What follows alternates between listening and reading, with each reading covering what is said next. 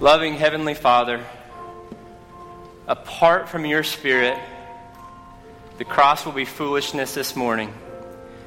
But with your Spirit, it is the power and the wisdom of God. Help us to see it this morning through your word. In Jesus' name, amen. You may be seated.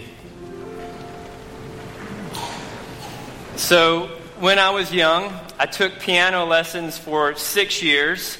And by took, I mean my mom made me.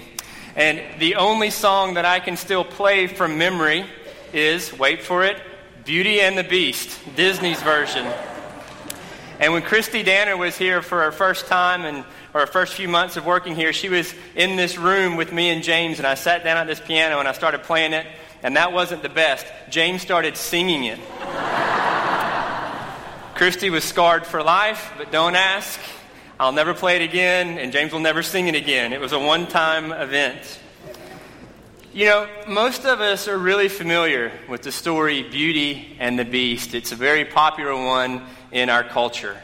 Why? Well, it's a story about a man who was once very handsome, living in a grand palace, but then a curse fell on the castle, on the prince, and his heart became dark, and he secluded himself in the castle.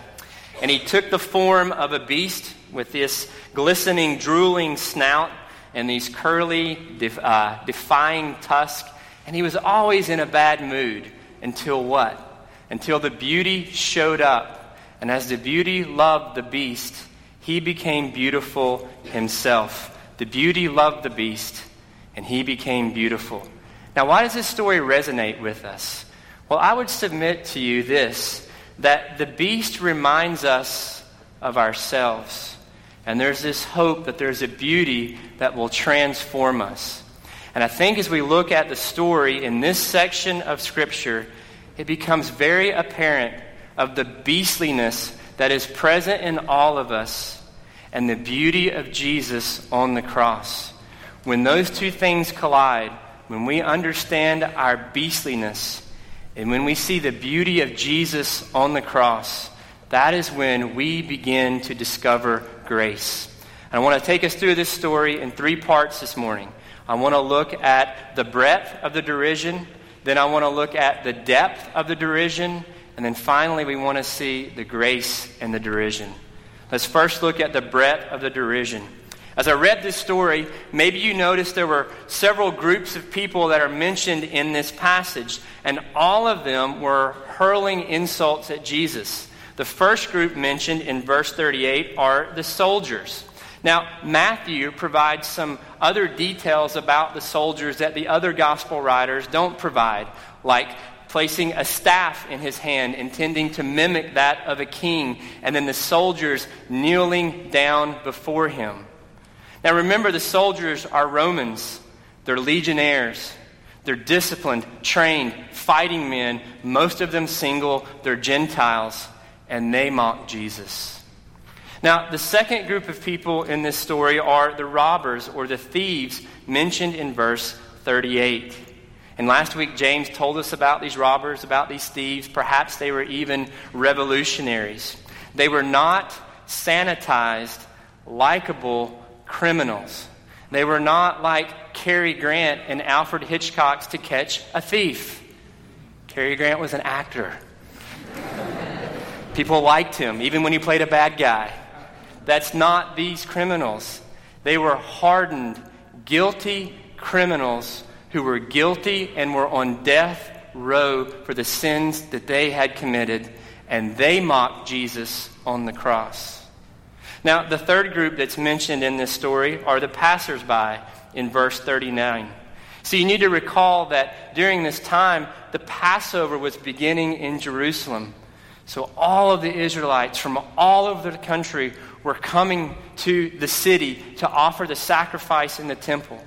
They would have just um, eaten the paschal lamb, uh, eaten uh, the vegetables, and uh, eaten the unleavened bread, and they would have drank the wine. And then this day was not yet sundown, and so the Sabbath laws were not yet in effect. And so perhaps many of the Israelites were out for a stroll. Perhaps some of them were going to the grocery store to pick up a few more last items.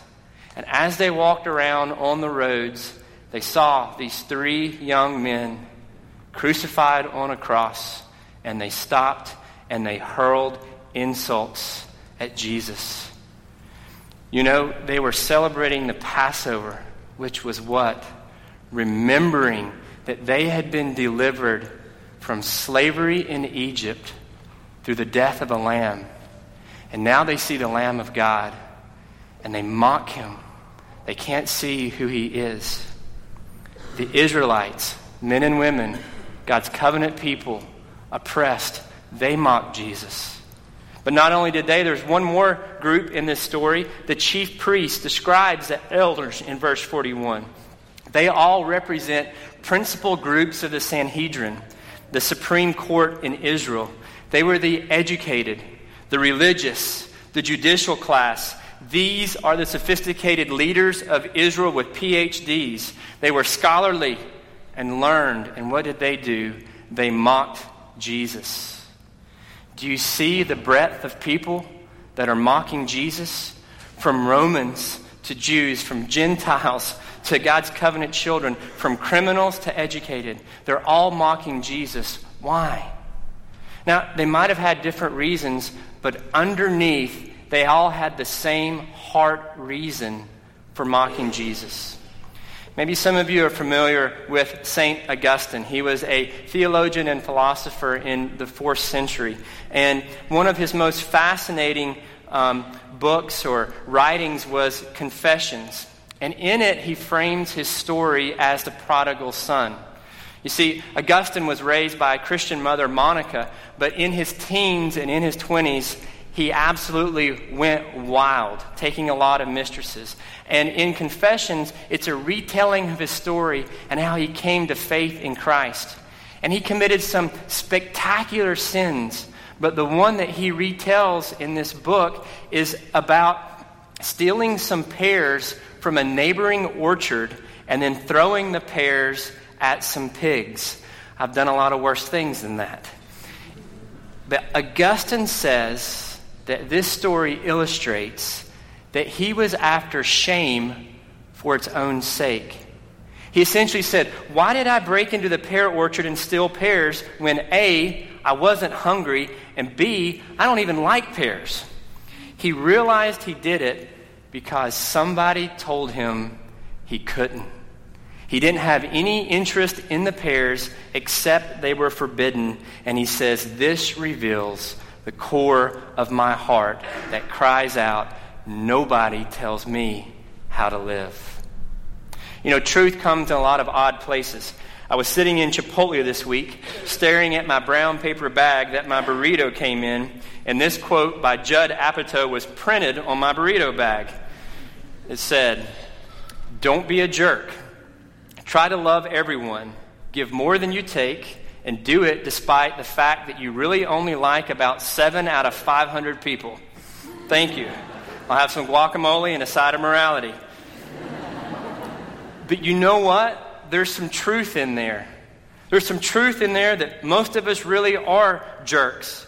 We have to be told to love because our natural disposition is to love ourselves more than we love anyone else.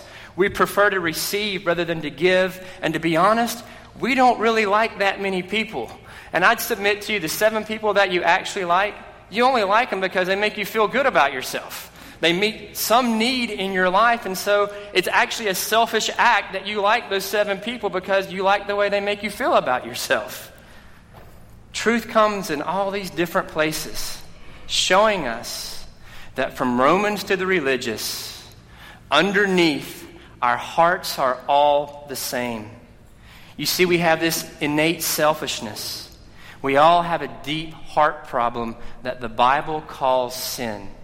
And it means that we will love ourselves more than we will love anything else in the world, more than we will love God, more than we will love our spouses, more than we will love our children. It's why when I get home and I get frustrated because the kids are taking up my time, because my selfish heart wants what it wants.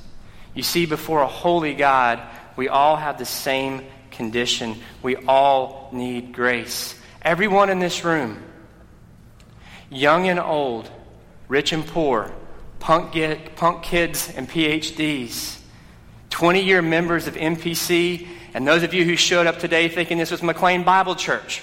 We're all the same. You know, it happens. Uh, we hear it in Discovering Grace. Well, I was looking for McLean Bible Church, and I came here by accident, and turns out I actually kind of like you guys, so I stuck around. Welcome. We're glad you're here. Regardless of how you got here, all of us are the same apart from grace. We are all the same. And now that we've seen the breadth of mocking in this story, let's look at the depth of the derision. You see, the crucifixion was personal. As these various groups, they mocked Jesus, they hurled insults, they stripped him, and they jeered at him. And this is my question for you why? How could this young man, this young man who spent his entire adult life communicating hope to marginalized groups of people, who healed the sick, who made the lame to walk, who comforted the mourning, who preached a Sermon on the Mount. He lived a life of poverty. He raised the dead to life. Why would he end up on trial, hung on a cross, being mocked so mercilessly? I'd submit to you it happened because Jesus claimed to be more than just a great teacher. He was claiming to be the Messiah, the Son of God, the King of the universe. Jesus was claiming to be a greater prophet than Elijah or Elisha. He was claiming to be a greater priest than Aaron. He was claiming to be a greater king than David. He said that he was the Son of the living God, and that is offensive. You see, when you are confronted by the claims of Jesus Christ, and who he was and what he did, you cannot remain a spiritual Switzerland.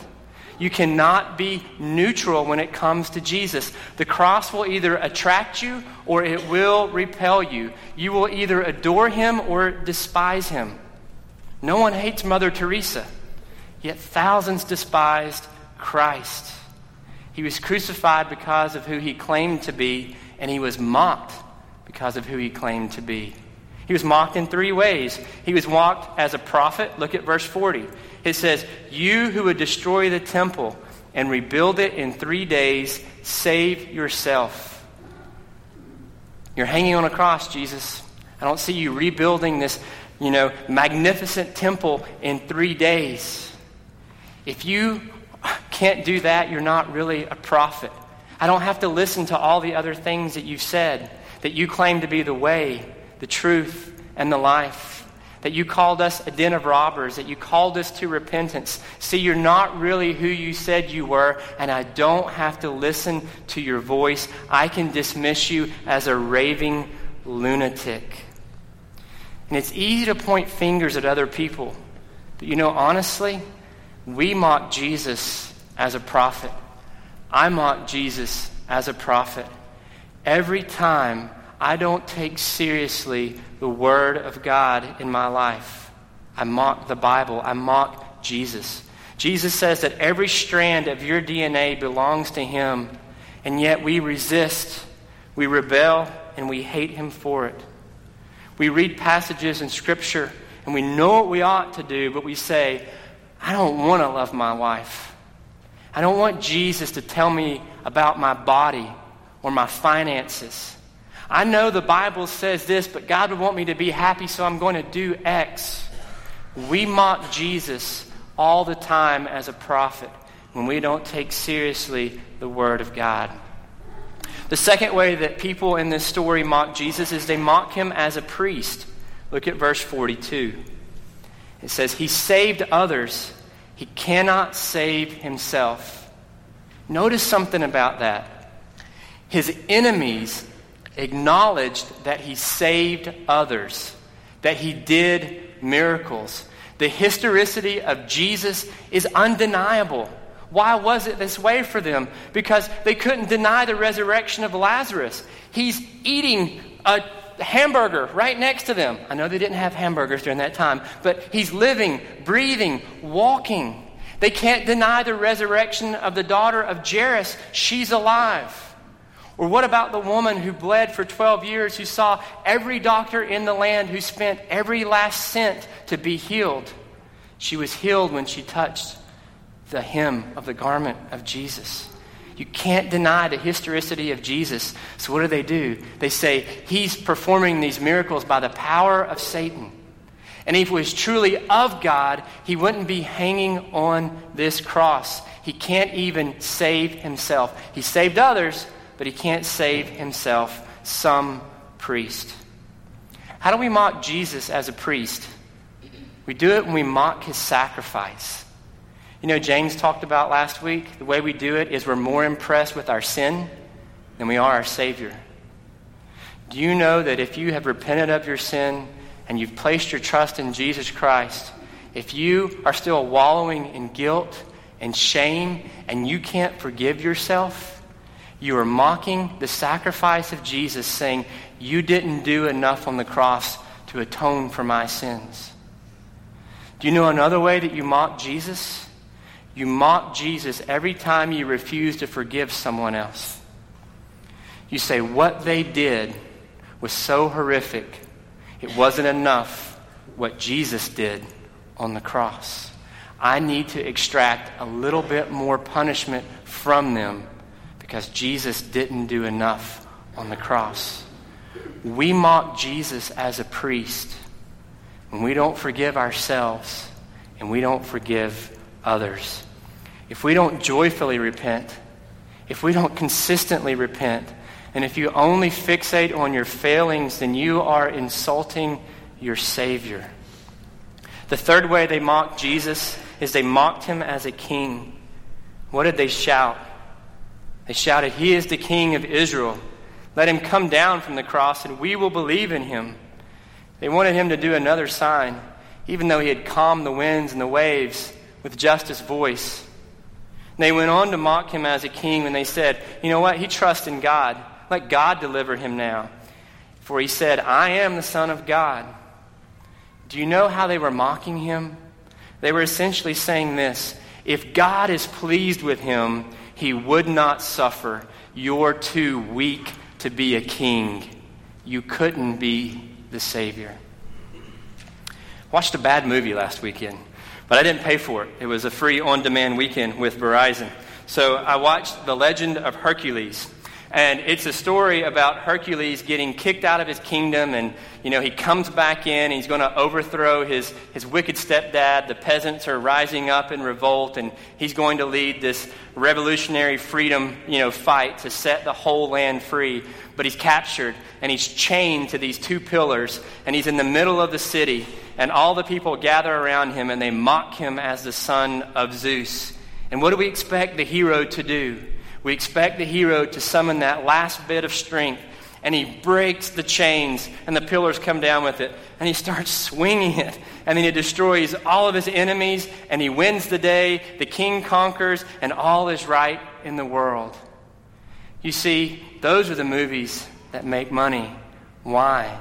Because we expect kings to conquer, not die. We expect kings to win, not suffer.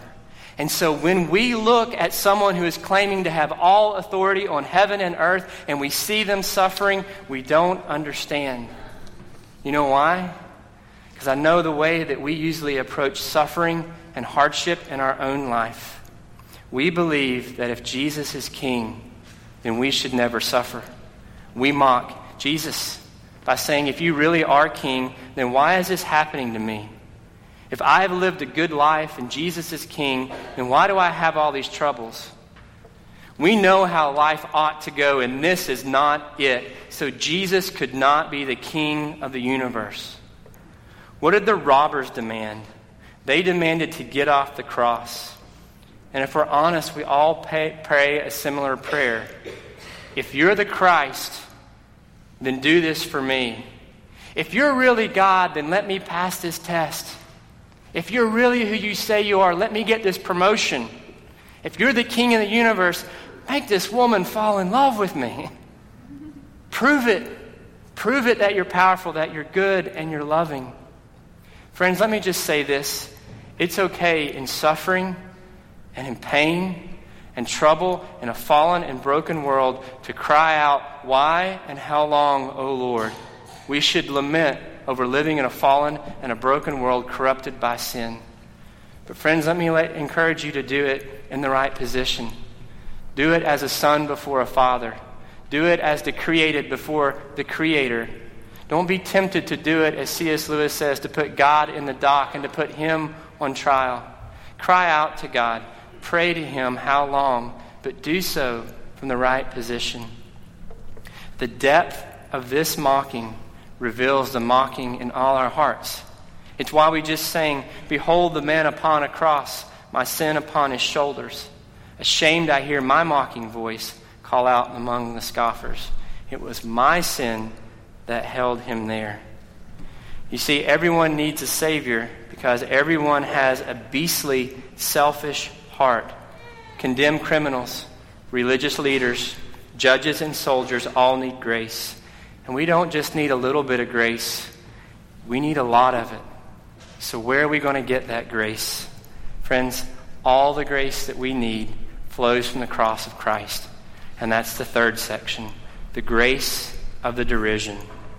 You see, apart from grace, we are going to look at the cross and think it is utter foolishness that God could be saving the world.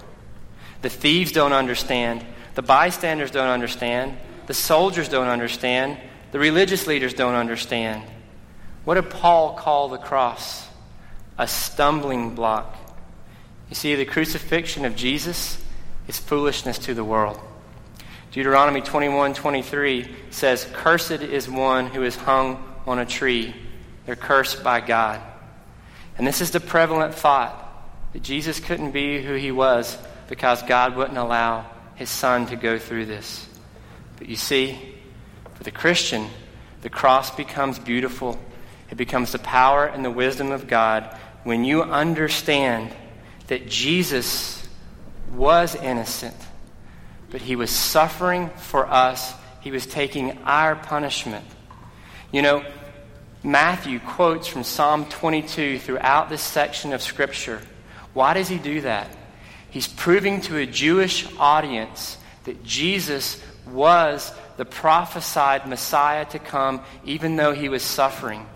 That he was willingly laying down his life, that no one was taking his life from him. You know that at any moment, there were tens and thousands of angels waiting for Jesus to say, Go. And it would have, been done.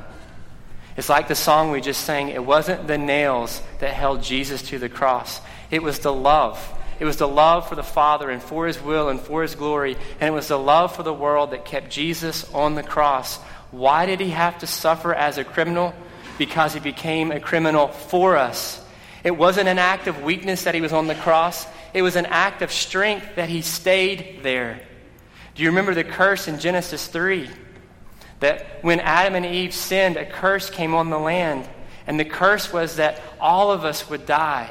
And so Jesus is taking that curse. He is cursed, and he is paying the debt of sin that we owe on the cross. And only when and only when, when you understand that, will the gospel become beautiful, will the cross become meaningful in your life. And you see, friends, it becomes not an obstacle or a stumbling block, but the cross becomes attractive. He proves his infinite grace not by coming down from the cross, but by staying there.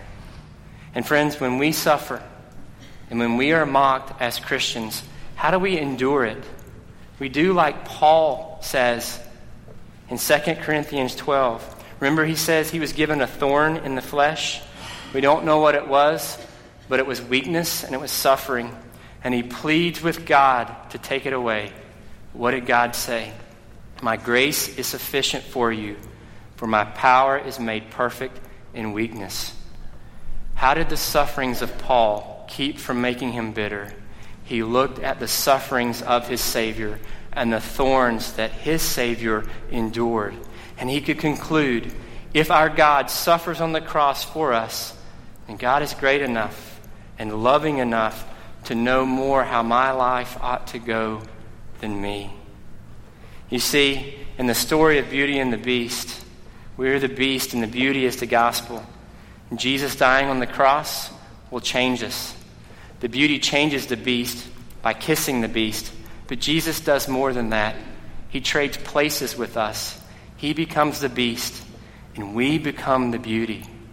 And when we realize that, our lives are transformed and our vision at MPC is realized. We look like Jesus, and people catch a glimpse of heaven on earth as the gospel transforms us, our community, our church, our city, and our world for His glory. Let's pray.